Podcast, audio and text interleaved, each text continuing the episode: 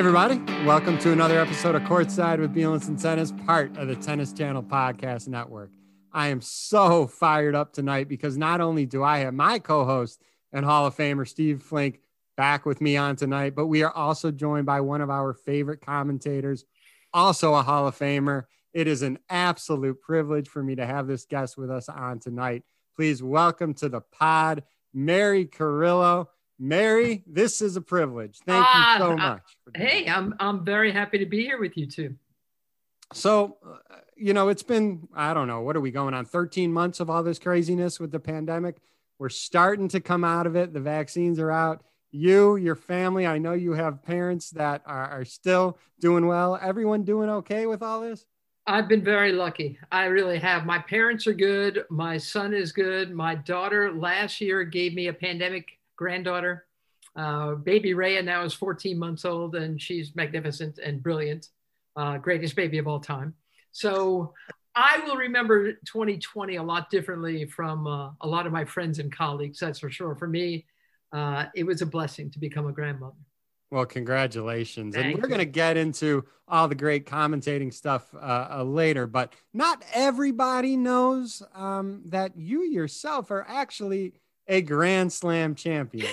And we'll go back 1977 with a guy you grew up with, decent tennis player himself, yes. Johnny Mac. What was it like carrying him to, to the French Open mixed doubles title? It was a lot of luggage. I, I just, I, I just, it's all coming back to me. um, you know what? It was a, a it was a great time uh, because uh, John was only 18 years old. He was there to play junior French, and uh, I was a rookie pro. And we signed up at a time in 1977. A lot of a lot of the best players weren't there, to tell you the truth. They were playing world team tennis, which meant they weren't allowed to play at Roland Garros. So we got into the mixed. And I mean, we'd been playing and uh, together and growing up together and arguing for our almost our entire lives. So, but that, the hell of it is, he was he is a a magnificent player. He was when he was 18. He just got it. And people don't think he's maybe a great clay court player because he never won the singles at Roland Garros. But we grew up on clay. There are three clay courts at the Douglaston Club and two hard courts. And I mean, John John could play on anything. So yes, it was the it was it was a um, it's a long-standing joke on my side that it was um, John McEnroe's first ever Grand Slam title and and my last. Uh, no, that's that's just how that went. But I I, I wonder, Steve Flink, when you first laid eyes on John McEnroe, was it a couple of weeks later at Wimbledon '77?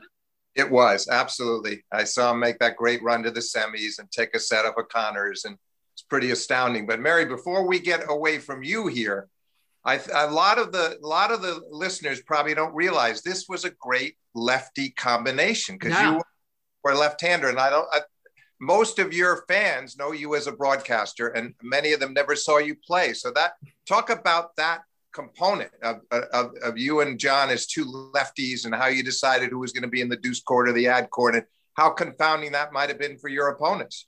Um, well, John was confounding to our opponents. And the whole point, Steve, our basically right from the start of the fortnight, the plan was John was going to take everything possible.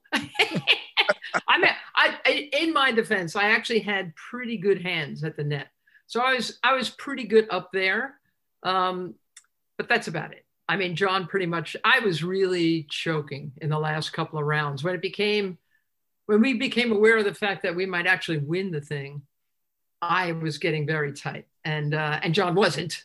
Uh, John, you know, just he genuinely, honestly, when we signed up for the mix, he looked at the draw. He looked at the. I'm, I'm sorry. He looked at the players, the teams, and said, "Well, we should win this thing."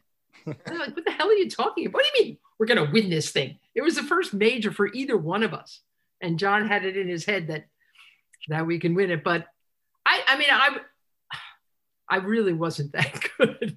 I could not have played in the 80s or 90s or certainly now with my game because I was a lefty, but I wasn't a, I didn't have a real lefty serve. You know what I mean? I didn't have a, I wasn't the kind of lefty John was. I was more like the, you know, some some people are leftier than others. You know, Martina was a lefty, John was a lefty, Vilas, ah. I think. I don't think Jimmy Connors was a lefty. When you think of Jimmy, do you think, oh God, that guy was a real lefty?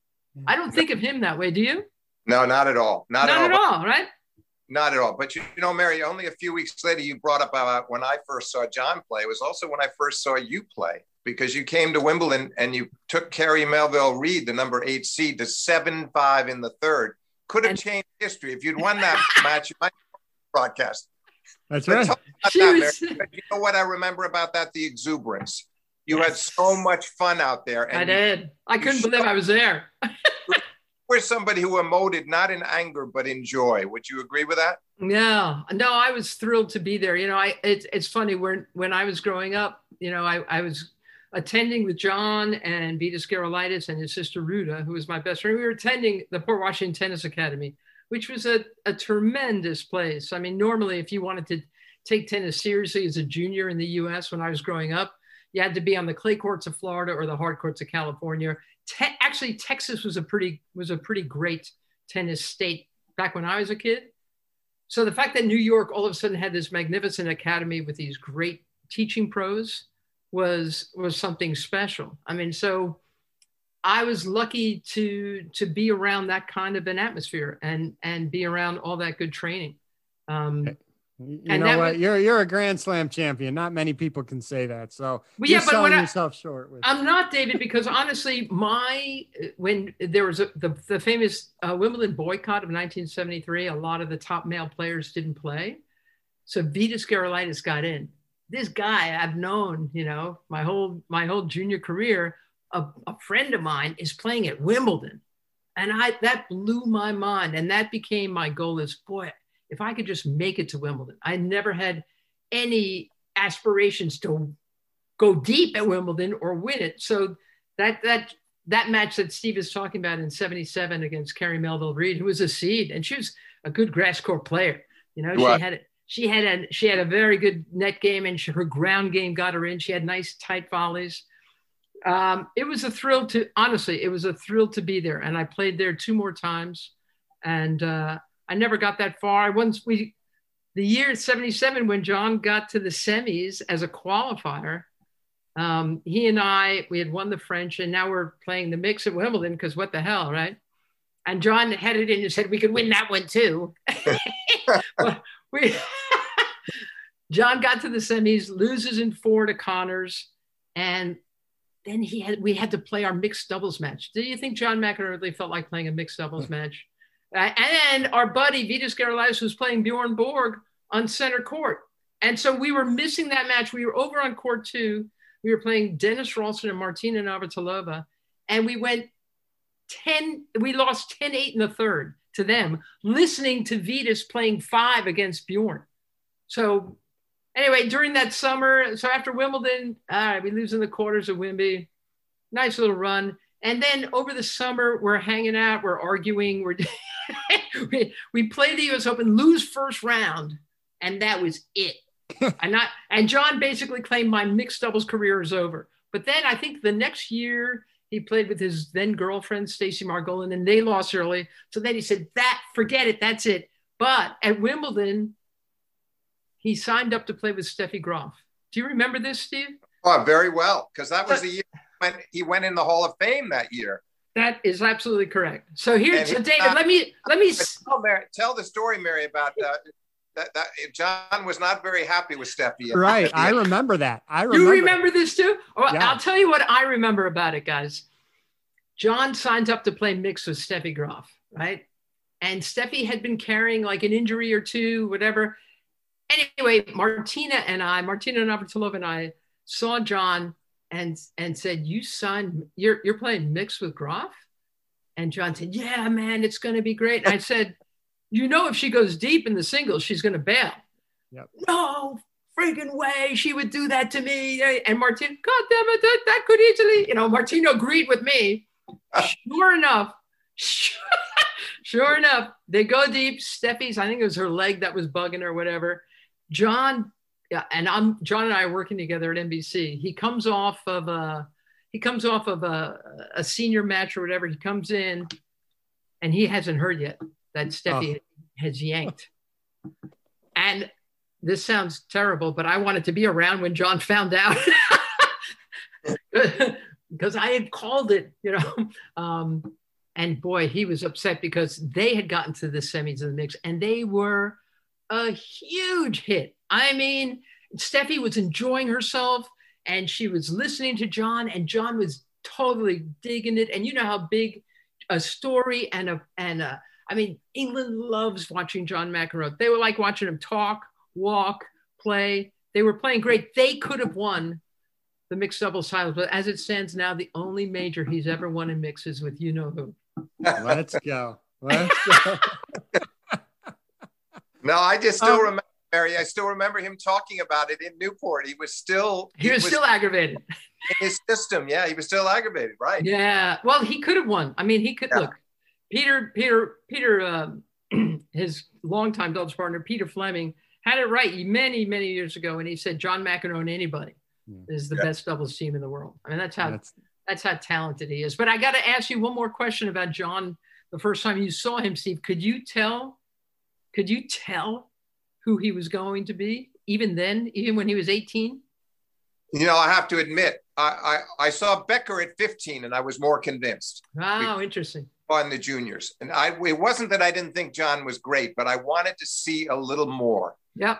I, I just wanted a, a, another major or two. And uh, by the by, it, it, didn't take me long to, to come around. And by 79, I was I was convinced. Uh, but no, I, I just thought it was a great run and he was going to be a great player. But if, if I wasn't ready to give him all those majors yet, I wasn't ready to make him world number one. I just thought the potential was there. Well, soon after, I know, I know you guys probably know this, but soon after he played Davis Cup and they played against England out in California in the final. And Rod Laver was there because Rod was already living there and he was there to watch this thing. And I'll never forget that uh, somebody uh, was comparing McEnroe to Laver, the leftiness and the cleverness and all that stuff. And Rod Laver, who John and I grew up idolizing, this is the greatest player of all time. Rod Laver said, It's an honor to be compared to him. Rod yeah. Laver said that about John, David, about John. Yeah. That, that, was music to his ears. And why wouldn't yes. it? Yes. Absolutely yeah. right. Un- unbelievable. So yeah, I mean, you you grew up with Johnny Mac. You saw Jimmy and Bjorn, right? I grew up. We all saw. I grew up with what is really the greatest generation of American tennis with Andre and Jim, Michael and Pete. By the way, Steve's most recent project, Pete Sampras Greatness Revisited. Awesome. Great book. Great Please book. Go get it. Great, great book.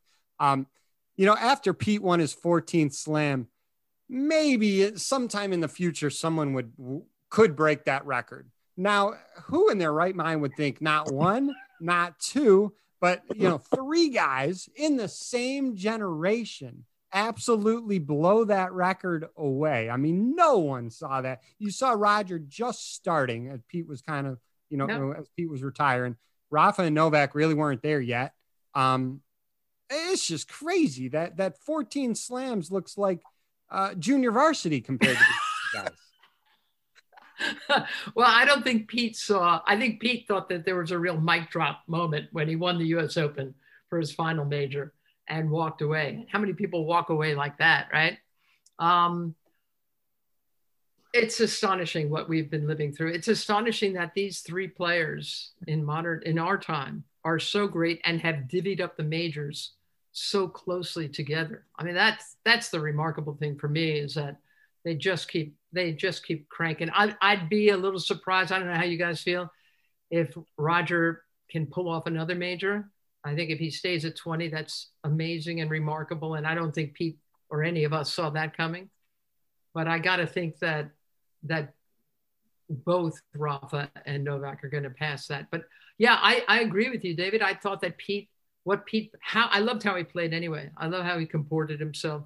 Um, I thought that was going to I thought that was going to be a pretty safe number for a long time. For a while. Uh, you know, it's funny. While. Steve and I, Steve, Steve and I have talked about this. If you look at any industry, sports, outside of sports, any industry you pick, the fourth, fifth, and sixth best person is pretty damn good, right? Right. And right. for a long time in tennis, these big, the big three, Rafa, Roger, and Novak, there was such a wide disparity.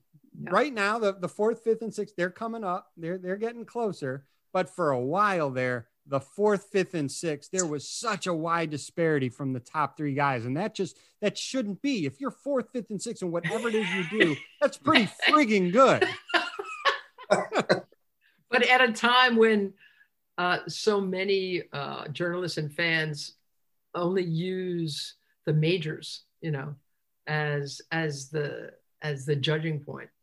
Um, it's just been those those three guys have been clogging it up for a long time. Look, I'm surprised. What Wawrinka was 29 when he first won his first, Steve. I mean, that, yeah. I didn't see that coming, frankly. No, I didn't. Uh, but but Mary, not only that, did you also see it coming? That and he, he he beats an admittedly injured Rafa to win the Australian, but still a big win.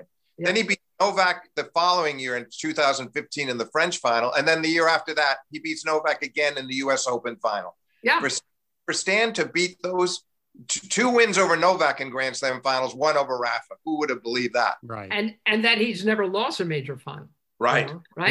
Yeah. he's three for three. I don't think um the only thing I would I would compare it to as far as the disparity from the top of the top to the rest of the field is is Chrissy and Martina back yeah. in the day, right? Yeah. I mean, they were getting to the semis and finals of every every slam. And they played so much. They really supported the tour. Uh, yeah. and that that just doesn't happen anymore on either side, does it? You know, I mean, everyone has pulled way back and everyone concentrates on the majors. Everyone's entire season is designed around the majors. And Chrissy and Martina weren't doing that. They were they were being asked to play. They played. They played against each other 80 times. I mean, I don't I, those days are over. those days are over. Yeah. Yeah, and then you got you got a guy who uh, the dominance at Roland Garros is just absolutely ridiculous. Uh, Rafael Nadal's record is 100 wins and two losses. It's the fourth time he's won the French Open without losing a set. Right. I mean, 21 right. sets to to the good, to yeah. zero sets lost. That's just absolutely ridiculous. 13 French Opens. Um, you cover more than just tennis. Um, there are some crazy Olympic records. Um, mm-hmm. we, we went out on Twitter a while ago, Steve and I, we were asking for, uh, you know, is there anything quite comparable? I think Edwin Moses had a crazy yeah. um, record in track. There's Michael Phelps. Is there anything that, that can remotely compare to, to, to Rafa's dominance on clay? I don't think so. I'll say that right out front. I do also say, you know, as amazed as I was by teenage Rafa Nadal, I've I was never more impressed with him than I was last fall when the French Open was played and he went he went again without dropping a set. That to me was astounding. The guy hadn't played in months, and you know he, he it didn't it didn't seem to matter. He beat Djokovic so quickly, so easily, and eight months after that he gets to go for, another one. But I, I, you know it's funny that it's hard to compare, you know, different times in this sport, but it's also like someone like Michael Phelps. And I've been lucky enough to cover, to be at the many Olympics that he's, where he's taken the gold. There's so many events that he played that he could swim in. You know what I mean? He could he can swim in freestyle. He can free and back. He can swim in the IM. He can swim in you know the the relays. So there are more medals to be had by some athletes, like Michael Phelps at an Olympics than there are for so many other Olympians, you know. Uh, so medal counts are to me that it's not necessarily the way to judge, but the I I don't know that anyone will ever think of of someone mastering a surface in tennis the way Rafa has on clay. And I remember when he won his 12th. I was I was I was working for NBC and I was sitting next to John McEnroe and I and John speaks so lovingly of Bjorn Borg. I mean, they they truly are friends and and admirers of one another. And I said, "Your guy Bjorn, he was thought of as the best clay court player of all time. Rafa's now won twice as many. Let's sit back and think about that." It's unbelievable. It's yeah. absolutely. The scary thing, Mary, is that I, I just don't see how he doesn't win at least one of the next two and probably both. Yeah. My guess is he ends up with 15.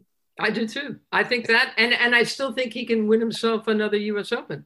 You know, uh, he's it, that he's only won one Australian Open is that's that's kind of crazy to me. Um, yeah, it is. Something always seems to go wrong. Something always seems to happen. I mean, look at look what had happened here. He, uh, one of those rare losses, one of three in his career from two sets to love up against yeah. Stefanos Tsitsipas in the uh, in the quarter. For who would have thought seen that one coming? And he was playing so well up until then.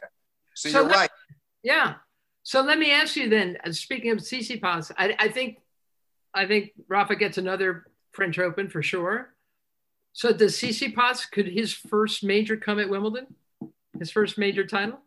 It's possible. Yeah, I mean, I certainly make him a strong contender there because of the way he attacks. His, yeah. his he's he, his transition game is so good, and he volleys so well, and he has a good game for grass. Yeah. yeah. Could, it, on the other hand, we've seen him in this in the semis of the Australian a couple of times, and we saw him in the semis of Roland Garros last year. So he's the kind of guy that could strike almost anywhere. Yeah, I'm still liking Rafa at the French. Oh, definitely. I agree. Yeah. Bold call. Bold call. Um, listen, we talked about, you know, you playing with Johnny Mac 1977. We talked about some current players right now. I want to go back to how you got to where you are today because your story is not something that uh, will be in any textbook and recommended by professors by this is the way you go about being the next Mary Carillo. So if you would be so kind enough to share your unconventional journey, that would be uh, that would be uh, special. Uh, if you're talking about how I ended up talking about tennis on TV and yes. other sports, yeah, I did not go to college. Um, I did not study journalism. It's funny because it, back in the day, I, I, would get letters from journalism students, communications majors, English majors at, at colleges, and they'd say, ah, I'm, I'm majoring in communication, I'm minoring in English, I work for the radio show, I, but tennis is my favorite sport. How do I get your job? And I'd say, all right, first win Wimbledon. Then, such a, a Weisenheimer response, I would call him on the phone and talk to him about it. I did, but yes, my, I was, I was very, very uh, fortunate. Um, as a player, I didn't win much, but uh, Virginia Slims and then Avon, the the other title sponsor of women's tennis, they would bring me in after losses, and I would explain how hilariously I had lost and why, and why the person who had just thrown me down a flight of stairs beat me so easily, and what was so good about them. And even when in my playing days, David, I was writing articles. Uh, there used to be a WTA newsletter that I would submit stuff to, and I, you know, I was doing that kind of stuff. I'd always enjoyed uh, writing. I'd always enjoyed, you know, but eh, it's not like I grew up thinking that, oh, and when I retire, I'm going to be on TV. Like that never occurred to me. And there weren't that many women calling sports, frankly. Uh, I've been doing this now for more than 40 years. Uh, 40 years ago, if I was, you know, working for USA Network or PBS or wherever the hell I was getting work, Madison Square, I was normally the only woman there, you know, more often than not. It was guys. It was just a bunch of guys. So that I was lucky enough that somebody once heard me one night call a match at Madison Square Garden just out of the stands, you know, and again, USA Network started calling, it started covering women's tennis. From women's tennis, I went from men's tennis. From men's tennis, I went to other sports. Yes, there's nothing textbook about about what I did. This is not a roadmap for this is not a roadmap for anybody. And and also now these days, in, not just in tennis, but in so many sports, you have to be a champion. You know, you have to, or you have to have a big brand, and I wasn't either. So um, I don't know. I don't know if somebody like me could could make their way through. Again, this was early days, and uh, and I, again, a, a, lot of it was just the circumstances and the fact that I I kept raising my hand. Yeah, yeah. I think if I think the lesson to be learned in in any in any industry is you know you never know when you might get an opportunity, and when you do get that opportunity, you know be prepared and, and, run for it because you never never know if you'll get that opportunity again and you know That's how, right. how whatever the reason was that you got an opportunity you took it you took advantage of it you're obviously extremely um, accomplished at what you do and and and yeah it may not be in a textbook but again the lesson is if you get an opportunity go and do your very best work and run with it and the other i think the other lesson or at least the one i i espouse i believe in is uh, uh, especially for women, you know, who, who want to get into this kind of business and want to do this kind of work, you've got to send the elevator back down. You know, you got to you got to make it so that other women have a chance. There's more diversity. You know, there's more gender equity. Yeah, you know, you want them to. I I I genuinely believe that women sportscasters and women sports writers, they look out for each other and they mentor each other and they want they want to change the chemistry of a room. They want more, you know, Billie Jean King used to always say that to me. You know, you have to be in the room. You have to, that's how, that's how things change, you know. Um, she also said something really smart to me. I think I was still playing. I think I had just, I think I just lost a, a match. And and Billie, uh, she's known for a lot of different sayings, but the one that I've always held close to is when she said, I, I had lost a match and she said, It's not failure, it's feedback. How cool is that? Yeah. How cool is that, Steve? That's terrific line. Yeah. Great isn't line. that nice? I wish it were more popular because I I tell that I, my kids grew up listening to me say that. And I say that all the time. You know, get okay, what did, what did we learn here? What are we walking off this court knowing? What are we walking out of this booth knowing about ourselves? Right. Well, and, there's the saying you either you either win or you learn, right? You never lose. You it's the, I don't know. I lost a lot when I when I think back on my pointy-headed career. I really remember a lot of losses, but, but I, I just I love the the sensibility of that. Don't you? Yeah, I do. Well, I'm married. Was there a turning point? You look back on at some point in the '80s where you reached a certain level of comfort that this is where I belong and this is going to work out and I know where I'm headed here, or did you never have that feel? I, I don't. You mean in the booth, like like covering sports? Um, I think I was always kind of, frankly, kind of comfortable in the booth, um, and I I was lucky. I don't remember. I don't know how much you remember that you and I were in the booth with Bud Collins for a oh, couple of years. Well, Madison yeah. Square Garden Network. I mean, I Bud made it easy for us, didn't he? He sure did. And I have to tell you a quick story, David. One one night we we I threw in some kind of a funny stat in the middle of the broadcast, eh, which I love doing, something a little obscure. And Mary turned to me and she said, "I've heard you say a lot of demented things. That's the most demented of all."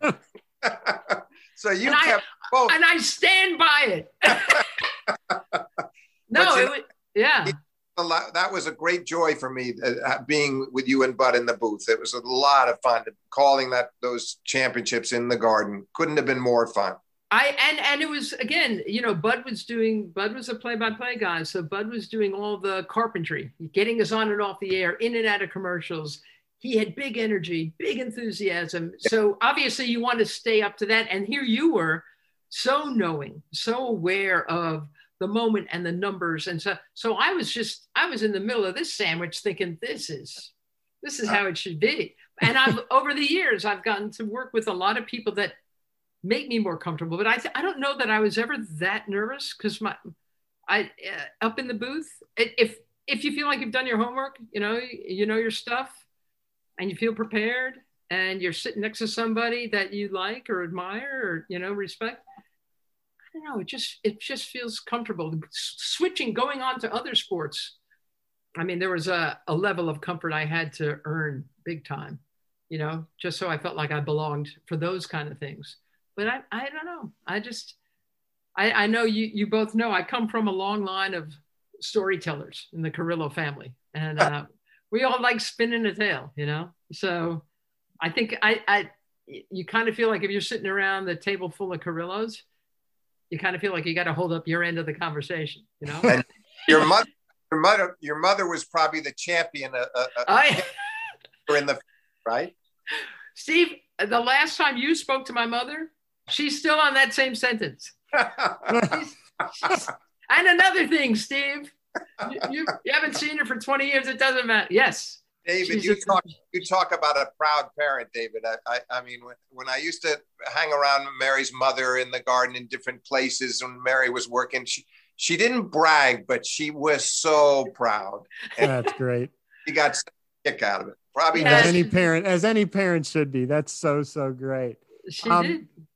I want to just throw out a couple things, and I'll ask both of you these questions. And just kind of first things that come to your mind um, about a few topics, um, some current, some not so current. I'm just eager, you know, with both of you on this right now. I just really eager to hear your thoughts on this. So, with that, I'm just going to throw out there. We'll start with Steve. Um, Fed and Serena. Do either do either win another slam? It's funny because Mary was alluding to it a little bit earlier with Federer. Uh, I, I think it's slim. I think really what it comes down to for Federer, in my mind, is a one last serious bid at Wimbledon this year. He's going to turn 40 later in the summer. He has the memories of the two match points against Novak in the 2019 final, coming back to a place he's always loved. And yeah. if it's going to happen, I think it happens there or, or else probably nowhere. So I think his chances are somewhat slim, but maybe he pulls it off there under the right circumstances with Novak losing to somebody else. I think he needs a few breaks there. Mm. So odds against, but I don't rule it out. Serena, I give a slightly better chance because you look at her recent run in the majors and the four finals in 2018, yeah. 2019 at Wimbledon and the Open combined. then these last two majors, the semis of the Open, the semis of the Australian. She's in the thick of things. I, uh, it's still, I still say odds slightly against, but I give her a better chance than Roger. What about you, Mary? Um, I think Roger has a chance to win the Olympics this year because it's hard courts, two out of three sets. He's going to yeah. be huge in Japan because he's yeah. got that Japanese clothing contract. There are going right. to be posters of Roger and Naomi Osaka. I get to go to Tokyo. I get to cover my what will be my 15th Olympics. Wow. I think they're both going to be I, I'm, I'm so glad that I'll be there because it'll probably be the last Olympics for a bunch of them for Rafa and Roger, Serena, Venus if she gets into the dubs. I mean, it's going to be a big sporting event. So I think I, I I would agree with Steve that Serena might have a better chance, but again, they they both have played so little for so long. Right. And that's right. a, that's an issue. And I and I think what it comes down to when you see Roger playing well, when you see Serena playing well, and then the obverse of that it's if you let either one of them yeah it,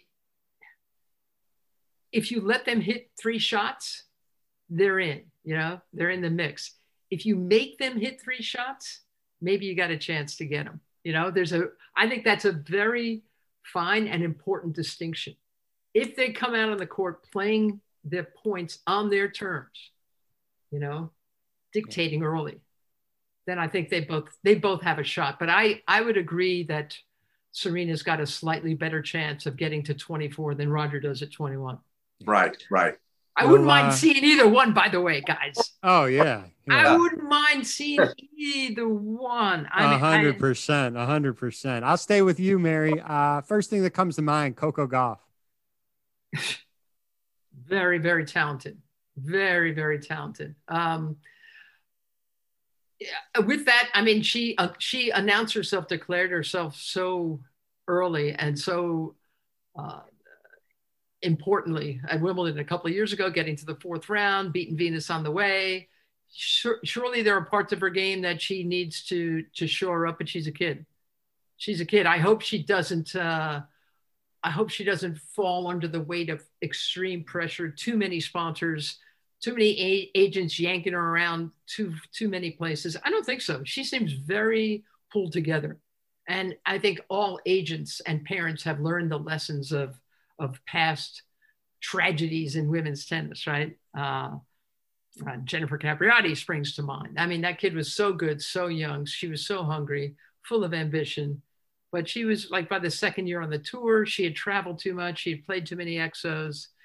She was you know, she had a, you know, this is a, she's 14 years old and she's got a, an oil of Olay contract, you know, at a time when all skin breaks out, you know, she's, she's, she's got, she's got that kind of stuff to worry about. I think Coco, uh, huge, huge upside and very blue skies for that kid. I also like how, how willing she is to be an activist at such yeah. a young age. I mean, Coco stepped up last summer, Black Lives Matter. Naomi Osaka stepped up. Serena and Venus, you know, and again, I know we've heard them talk about their religion and Jehovah's Witnesses. They don't get political and all that, but boy, those two those two young ladies really stepped up in in important ways, and I was very admiring of that. Yeah, Steve, how big, how blue are the skies for Coco? Well, I, I, I keep thinking two or three years from now. I mean, you alluded to it. But I mean, having been in the 16s of Wimbledon, having beaten Naomi uh, in the Australian Open a year ago, she's had some good experiences already. 36 yep. World already at 17. I see her really coming to the forefront at 20 and 21. I mean, I think she'll get a lot better this year, top 20 end of the year, maybe break into the top 10 next year. But then I think as we're really looking at, say, two, three years from now, I, I, I see her starting down the road of winning some majors. I just think she has that mentality. And I think yeah. between now and then, Mary, maybe shore up the forehand a little bit. It tends to get go awry right now at times. And the serve and the serve. The double faults, exactly. But I think mm-hmm. that's going to change. And uh, and I I see her really making a, a move at 2021 that's going to be exhilarating for a lot of fans. I I, I use an expression, guys. Uh, maybe you've heard it because I, I I there are some players that just they have fangs, you know, and there are some players who don't. and and I, I, I don't think you can grow them if you don't already have them. I don't think you can teach fangs. But I got it in my head that that Coco Gauff has fangs. Steve, yeah. I'll, I'll start uh, this one with you, and then we'll go to Mary. Um, sure. Favorite tournament to cover? Steve obviously as a writer, and Mary as a commentator. Steve, why don't you start out on this one? Uh, I've, it's, it's always been Wimbledon for me. Maybe because I fell in love with it as a 12 year old, about to turn 13, going out there in 1965 as a fan, and then having not missed it since 77 covering it. And I, I just feel like the eyes of the world are on it. There's just, you, you, you can't do justice to it with words, but it, it is so meticulously run. Yes. And the pageantry, the whole experience to me exceeds any other major. So that one is an easy choice for me, Wimbledon. Yeah, that's a pretty good choice. yeah, that's a and and there are events that whose physical the the physicality of it, like Wimbledon, when you're there, it feels different from any, any other tournament. Uh, the Masters in golf, uh, the Kentucky Derby. There are some places that are made even more special because of the actual physical space where something is held. So I happen to love Wimbledon uh, because on and off, well, pretty much for the last 20 years, I have been staying, uh, I rent a flat at Wimbledon every year with Billie Jean King and her partner, Ilana Kloss. So those two weeks spent with those two uh, is just one of the best. It, I, I look forward to it every year. And Billie was on a run there uh, until the pandemic last year. She hadn't missed she had not missed Wimbledon since she was a 17 year old and played it there for the first time. Barry, my guess, my guess is there's a lot of conversation and very little sleep over that. Poor Ilana Steve, you're so right. She she sees us, we wind each other up, and and Billie's like she's flailing her arms, and she's and and, and yes, there's a it gets it is the best kind of exhaustion you can have is uh rooming at Wimbledon with Billie and Ilana. I also Amazing. think Indian Wells is a remarkable event. And, and the major I've really come to love is Melbourne, um, just because it's 10 minutes. You, it's a 10 minute walk from the middle of Melbourne right, down to right. the courts. It's so civilized, right? And it's relaxed. And the players are coming into the sun. A lot of them have been spending winter somewhere and they're they're coming off their training block and they're kind of happy to see the press, you know, until we start asking stupid questions. I that Melbourne has become a huge favorite of mine. Yeah, I love it as well. I do. That would come second to Wimbledon for me, yeah. but it is thoroughly relaxed. And yeah. despite the magnitude of the event, it, it's it does that does set it apart from all the other majors. Absolutely. Will, I'll start with Mary with this one will Novak at the end of the day be the one with the most with the most slams? Yes. That's Steve? it. yes. Steve? That's... You know, I agree. I agree. It's funny. I just wrote a piece about this a, a couple of weeks ago, and I, I tried to map it out. And I see Rafa winning two more French, as I was saying earlier. I see, and but I honestly don't think, despite Mary's valid point that Rafa could win another Australian or could win another U.S. Open, I'm not convinced it's going to happen. I see the two more French is very likely, but Novak, I mean, he, he I, I think he's going to win at least a, one or two more Wimbledons. He's he's never done himself justice. Three U.S. Opens for Djokovic, considering his hard court prowess, makes yeah. no sense. Lost five finals there. He's due for you know. So I just and then Australia, where he's nine and zero oh in the finals. So I you, you know he could win anywhere, and even Roland Garros, especially if Rafa. Mm got hurt or lost to somebody else. Novak is is a great clay court player in his own right. So in the end, I think he will nose by Nadal, maybe by one or two majors, but he'll have the most when all is said and done. I agree with Mary on that. To, to also, add to that point, Mary, Steve and I talked about this previously. Novak um, missed out one that was in his control and one was not in his control. Novak could have two more at this point because Wimbledon didn't happen in 2020. And we all know what happened in the US Open. If that doesn't happen, there's no reason to think that he would not have won the 2020 US Open. So to say that he's still going to have the most with an opportunity of not having the two that I just referred to is pretty incredible. I also think David and Steve, that it means more to Novak than the other two guys. I genuinely feel that way. When Rafa says he's he doesn't he that's the major count is not necessarily on his mind. I believe him. I, I think Rafa is I've grown to appreciate and respect his words as much as his tennis these days because I I think he has a very good sensibility, a very balanced look at the whole world. Uh, and Roger, of course, is older than these two guys. So I don't think he has the same chance as Novak. We have all seen the not only how magnificent a player he is, but the defiance that gives him so much fuel. I think it will be at a time when he's playing against two guys who are beloved, and he is not necessarily that in a lot of people's minds. I really happen to like the guy myself.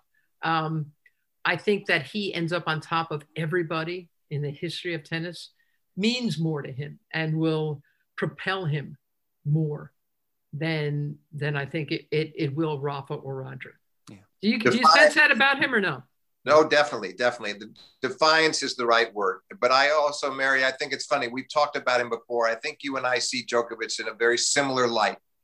And I, I also like him. I also yeah. think, and I interviewed him for the Sampras book, and he could not have been more accommodating or generous in the way he spoke. And I, I, I've always felt a certain sorrow that he he has to be compared to two giants yes. Uh, uh, in the public mind, like Rafa and Roger. Never mind the achievers, but just those people, the two of them being so immensely popular. It's been hard on Djokovic. He deserves be- he deserves better in my mind. But as far as his targeting the record, I agree. It's more of a singular obsession to him, just like the weeks at number one yes. breaking Rogers weeks at number one. And I think then he'll also start going after the trying to get the seven years when we get later to the, the later into this campaign.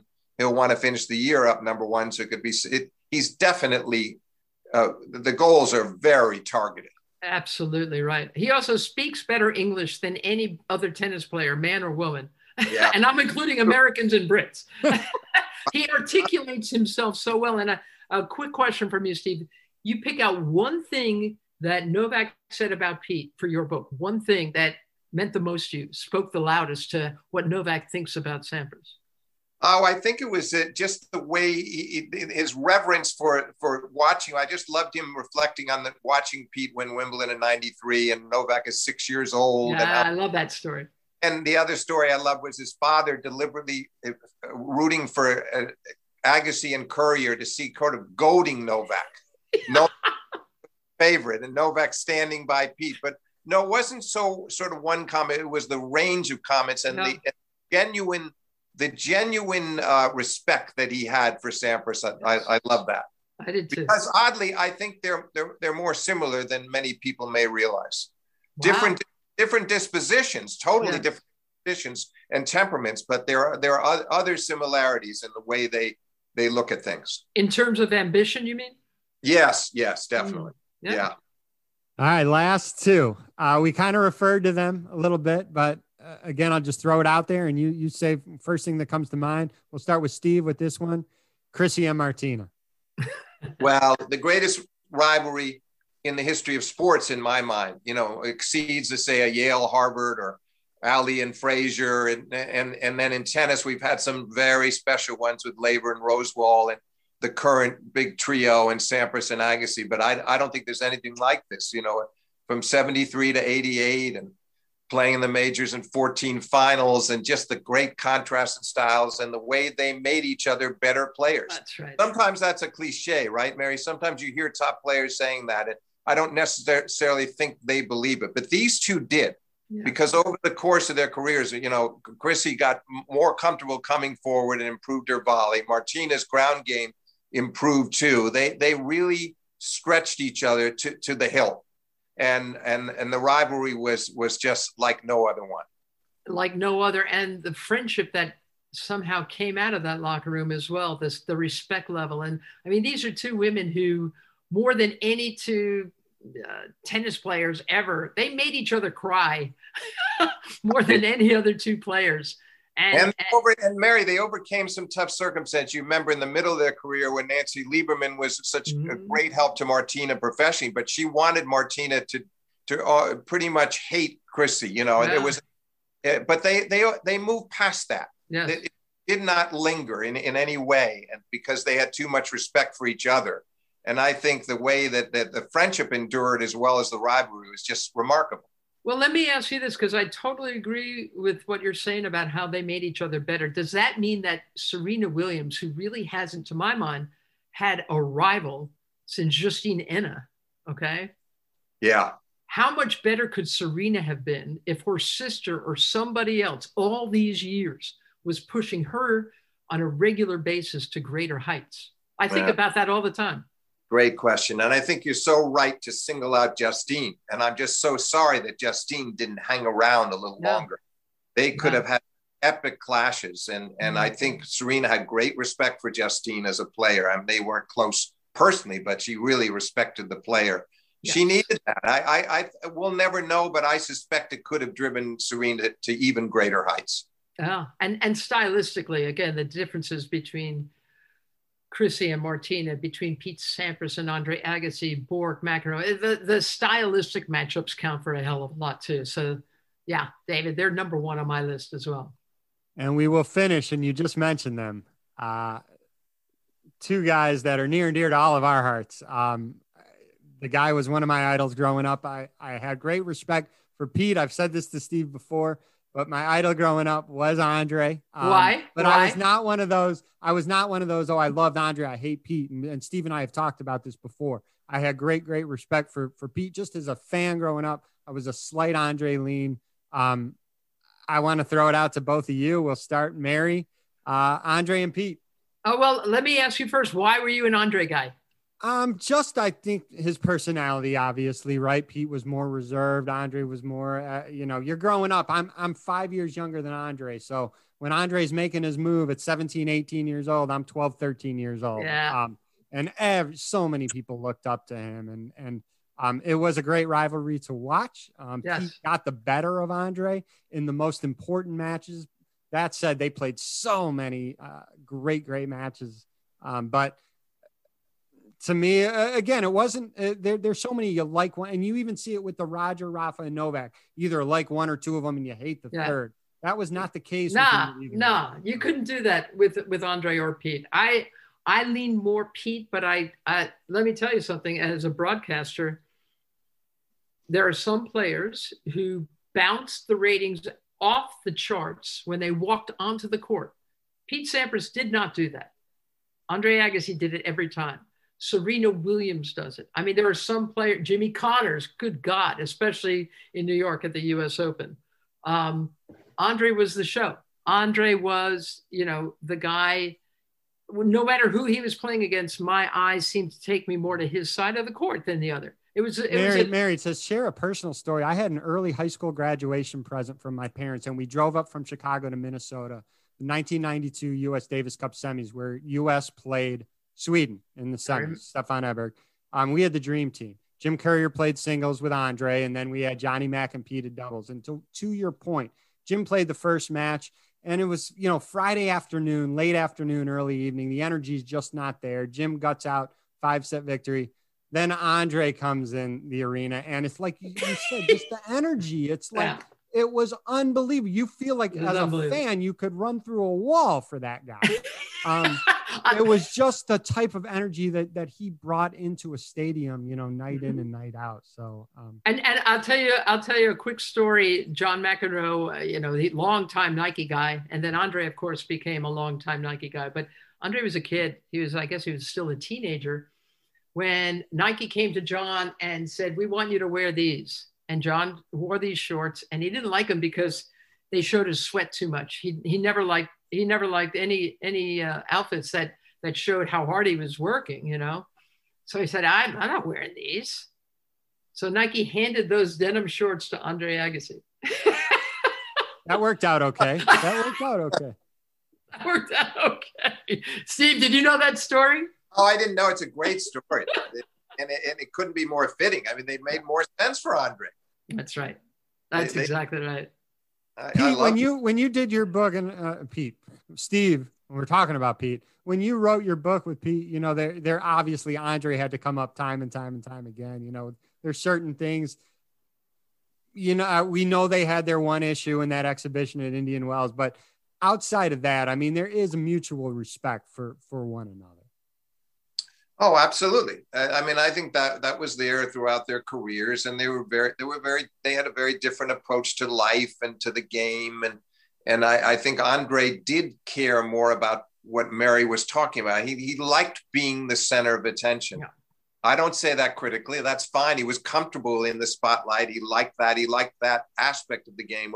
Pete was more businesslike, and it was all about winning and and handling himself in a certain fashion and and pulling off the, the, the most important titles. So I, I, I think that there was always that contrast, always was there. And they, they, and, but the respect was always there too. And you're right. The incident with the, you know, in Indian Wells was, was unfortunate. It was long after their careers yeah. were over. But during their careers, uh, uh, the respect was shining through at all times, even if they weren't close. This was not Evert and Navratilova. No. But on the other hand, it, it, it, they, they, they understood each other on a certain level and appreciated each other's talents and capability. I think it was from an old, I end with this. Uh, I think it was a, from a, a, Sally Jenkins article in Sports Illustrated many years ago when they were at the, they were both at the height of their powers and the, and the, the height of their rivalry. Um, I think, I think it was Pete who said it of Andre, but I'm sure they both agreed. I think Pete said, you know, if if we had to live one night as the other, we'd kill you, we'd die. just the thought of Pete spending a night as Andre or Andre spending a night as Pete, like no, impossible. and that's what made the rivalry so great. Um, Correct. Mary, Mary and Steve, for, for me to share this conversation with, with, with two Hall of Famers, truly, truly a privilege. When I rewatched the, the video, I don't think I ever stopped smiling in uh, almost 50 something minutes that we did truly a privilege for me. Thank you both for for sharing your experiences um, with me tonight, and uh, can't wait to to share this with the listeners. David, I don't think I stopped smiling either, and it's it's a pleasure talking to you, and I I love talking to Steve Flink. He's my man. Guys, thank you so much. Mary, thanks a lot. I enjoyed it immensely.